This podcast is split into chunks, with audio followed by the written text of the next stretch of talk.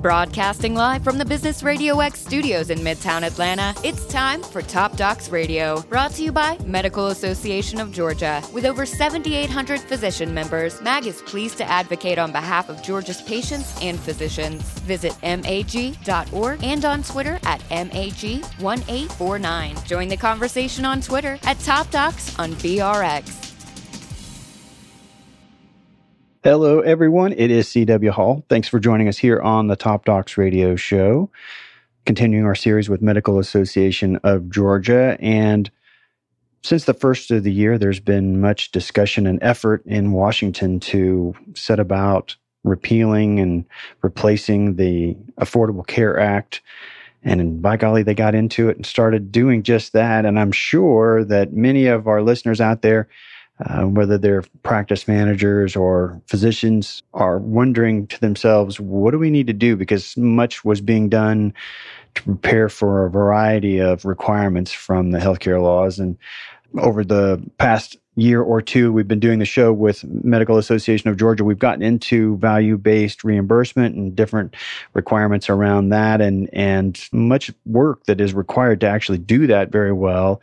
And so here we are with changes in the law coming about, and I'm sure there's much in the way of questioning what should we do now. So we brought into the studio with us healthcare expert and attorney Sydney Welch. She is the chair of healthcare innovation at Polsinelli PC, and we'll be getting into our peers and co- colleagues out there who are listening to the show need to be thinking about as the landscape continues to evolve around healthcare and legislation. So, Sydney, thanks for taking some time to make your way over here to the studio. It's great to be here. Thanks, CW. So, let's get into it. I mean, so with with the the changes that we've been seeing now to the Affordable Care Act and trying to dismantle that, does that really do anything as it relates to value based reimbursement as was laid out around you know Medicare when Medicare is the payer?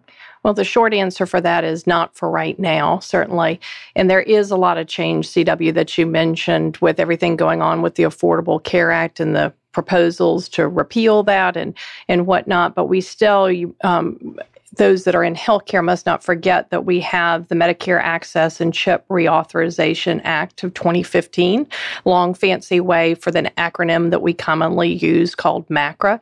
And that was enacted in 2015 and then was kind of the skeleton, if you will, for a bunch of regulations that were passed in the fall of 2016 that then implemented changes starting in 2017 that will impact payments right. in 2019. So it's the sliding scale of things, and it's bipartisan legislation. So it's thought the, the crystal ball readers and the and those that looking at it is that we're not going to have any changes at least immediately to MACRA and its implications for providers and payment adjustments that are upcoming.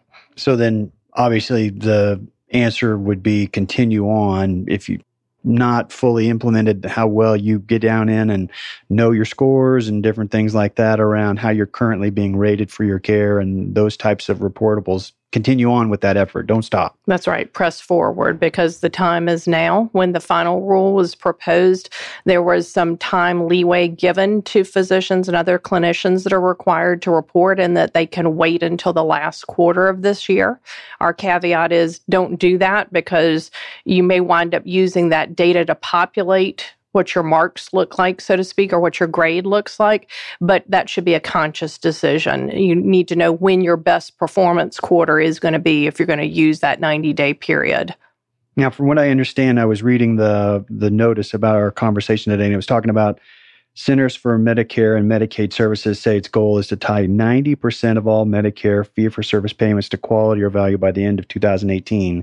And from what I understand, there's a couple of pathways that you can get paid, one of which only really applies to a handful of providers out there. Can you talk about those two pathways and how they work? Absolutely. So, physicians may remember that this program was really just designed as a replacement to the dreaded SGR adjustments that we had to deal with every year. And as a consequence of MACRA, we've got two paths that physicians and other clinicians can take. One is called the Advanced APMs or the alternative payment models, which a short version of that or a simplistic version of that is that's ACOs. And it's available for providers that participate in a certain type of ACOs or accountable care organizations. Okay. And then the other path is this MIPS, which is a merit based incentive programs, which is really counting and checking the box on four different categories to build a total composite score that then allows for an upward or downward um, bonus or penalty payment starting in 2019,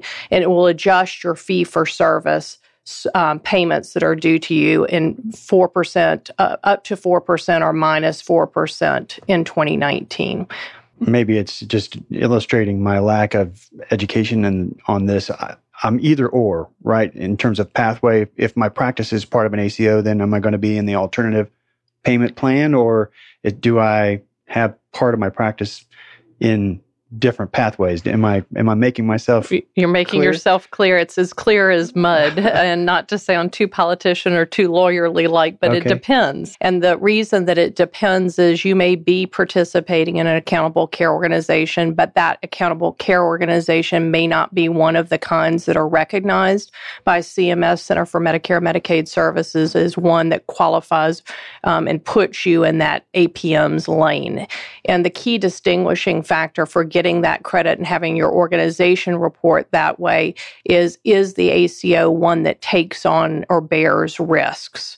Um, so financial risk is what they're talking about, and that equates over to the MIPS adjustment by taking on that that risk and being part of that advanced APM. You'll get a set 0.5 adjustment as part of that. So it's another pathway. I see, and so is it a small portion of the ACOs that are out there that are actually taking the risk side of things? It is. Um, most that entered into the ACO side did so very gingerly, mm-hmm. not taking on risk to see how things would work, um, because most of the successes for ACOs have been on improving quality of care. That's what physicians do very well um, the taking on risk and managing that financial risk has been harder for everybody to meet, in part because of the metrics that attach to that. This is a new ball game for everybody.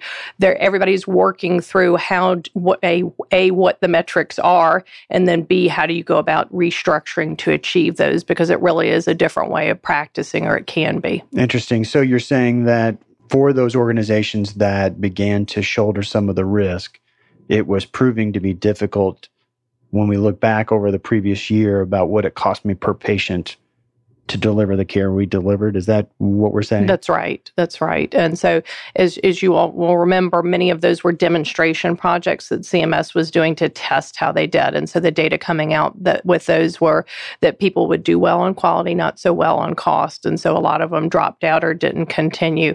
But for most, um, that APMs is are, are going to be not the advanced APMs unless you're with a sophisticated organization that's made that investment. Is that difficulty hitting those numbers a factor of we didn't estimate as well as we needed to the cost for those patients or it took us a little while to begin to change the way we practice so that our costs are contained. It's all those things. Okay. Um, the cost problem, as we know, is really the problem of healthcare today. How do you manage that?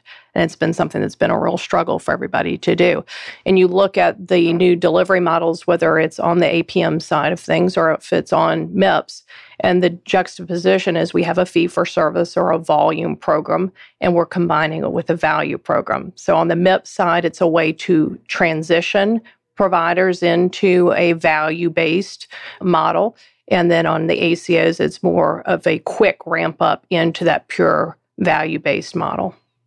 Healthcare attorney and expert on regulations around healthcare and technology, Sydney Welch, with us from Polsinelli looking at MACRA and what the recent changes in the healthcare law mean for these types of programs. And clearly, as Sydney's been sharing with us here in the first few minutes, that for all practical purposes, these programs are more or less unchanged so far. And, and right now, we need to proceed with the assumption that they're going to be in place. I mean, I, I can't see them backing these programs up. I, I would imagine that the early returns are showing Sydney that people are getting better outcomes when we're adju- adjusting with outcomes as part of our measure. Do you see what I'm saying? Not just I did a procedure. Mm, that's right. I mean, that's where we're certainly head. That's the theory. And yeah. so we're short on data to prove that okay. theory, and we're short on measures right now that have a lot of provider input. We're working on making that transition. So it's a little bit like throwing the spaghetti to the wall and see what sticks. and so when you look at the MIPS program, it's comprised of four different categories that the upward or downward adjustment will be based off of. Those are quality, cost, Im- improving care, and advancing care initiatives. And so the quality for those who have been participating in PQRS, the physician quality reporting system of the past, they're very similar measures to that, but those measures will be adjusted every year in the fall. So we will continue to see refinement for that process as we move forward. Um, CMS has granted providers a little bit of a break because cost is not going to be part of that total composite score in year one. So they'll gradually add in that measure for years two and forward. The improvement activities is a new category that measures certain things related to care improvement as fundamental as having appointment reminders and things that many providers are already doing. And then the last category of the advancing care information is the uh, category formerly known as meaningful use, the dreaded meaningful use for many. Um, and we know that there's a lot of argument about deadlines and things associated with that, but that's what translates over so, arguably, um, just one new category for physicians in this advancing care. Well, when it comes to preparing your your practice and how you go about things for being compliant with the requirements of reporting and the way care is delivered and monitored through these programs, I mean, do you have some advice on how to get started? Where where where do you begin to place your focus to make sure things are in line with these types of reporting requirements and and outcome measures, et cetera? Yeah, that that's a great first step question, and I think for many that first step question is going to be answered by education. They need to educate themselves as to what the program is all about and what it entails. So a simple couple hours of reading and brushing up. There's plenty of resource materials through Medical Association of Georgia, American Medical Association, and others as to what that really what the programs mean for them. And then the second threshold question for many providers, I think, are going to be are they even required to be part of the MIPS program or they exempt? And so a lot of the controversy with the proposed rule for macros that originally came out was that it applied to many um, small physician practices. And so you read headlines that said death knell for small physician practices, MACRA, right? And so when the 4,000 comments that came in between the proposed and the final rule published, you could see an adjustment of CMS's perspective in the final rule that was published. And so part of that was for a carve out for certain providers. So MIPS and MACRA will apply to a number of different clinicians, physicians, physician assistants, nurse practitioners, clinical nurse specialists, and certified nurse practitioners. But they have to bill Medicare Part B more than 30,000 in a particular year. So many concierge practices and others may be excluded from that formula. And they have to see more than 100 Medicare patients in a particular year. Mm. And if you pass that, then your participation is mandatory. But as you can see from those measures, it may carve out many of those small physician practices. And then where do you go from there? So once you've made, I'm, I'm in this game, um, an, involuntary participant, but nonetheless, yeah. I've made the decision to accept Medicare. What do you do when you go forward there? And the answer to that is I think you start by looking to see where your performance is going to measure up in these different categories. And the blessing of the um, revised rule, the final rule when it came out, was it allowed for this pick your pace mentality. You don't have to report for all of 2017, which gave physicians and others breathing room to get ready. Um, so they can take the measures that are coming out of just that 90 day at the end of the quarter period if they want to. And then they have only a small number of measures. It's not the whole universe of measures that they have to report from, not to, to maintain their status quo and not get any adjustment upward or downward. So those are good news as well. But I, you can mention, you know, there's a CMS has really tried to provide a lot of educational resources and materials for physicians, mm-hmm. including a lookup resource. So if you go to the QPP program website for CMS, you can type in your NPI or your national provider identifier and find out if you're exempt from MACRA and MIPS participation. So that's a great place mm-hmm. to start. When it comes to submitting these reports that are going to be required as we go forward, is it something that is fairly simple to comply with through the use of EMRs? I mean, are they designed now well enough that I can get the data that those reports are wanting me to to give them? You would think. but um, as many who have dealt with electronic health records know that they are not they're far from perfect okay. and so a lot of companies are making those adjustments by virtue of the fact that they've been there sitting there providing the medical record keeping function. Now the question is can they translate that over to pulling out the data and information that providers need to report? So your contracts with your vendors will be very important to look to see what their capabilities are, not just what they say they can do in a sales pitch, but what they're willing to stand behind contractually and say that they will agree that they will provide for you.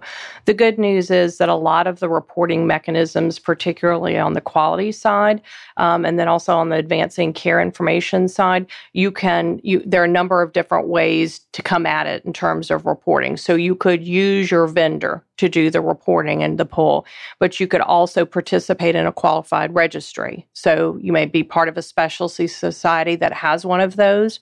And so you could use that to do that. Some use claims reporting as well, so that the num- the information can be extracted from the claims.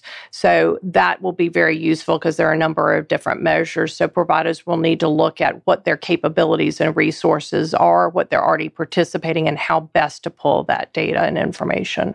So to submit the the reporting requirements, are offices able to accomplish this logistically with either an office manager or someone like that from the administrative team, or is this something the the clinicians themselves need to be doing? How do how do you execute this piece? Well, I think a lot of it will fall on the office manager um, to be having you know kind of running the uh, the ball, so to speak, to, to make that happen. Um, and so, yes, they can do that themselves, um, and that can be a delegated duty and responsibility. And obviously, with that's going to come education and training and a plan of action. There are things like, for example, on the meaningful use and then the, the improvement activities and advancing care information, both of those mechanisms, one of the ways to sign off on that to get the point credits or through an attestation.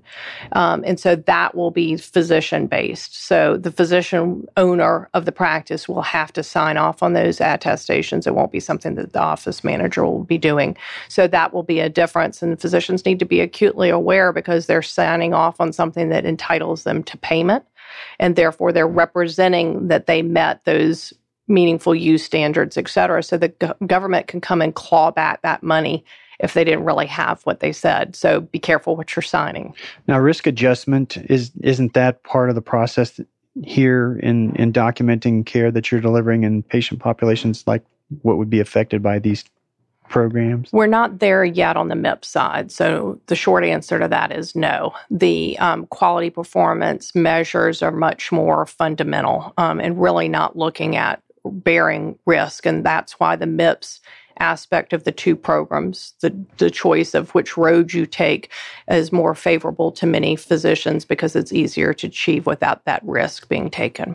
Now, as far as the deadlines that are involved for you know either upcoming reporting or things being in place with regards to like EMR requirements and so forth. Can you talk about some of the important deadlines people need to make sure they've got on their calendars?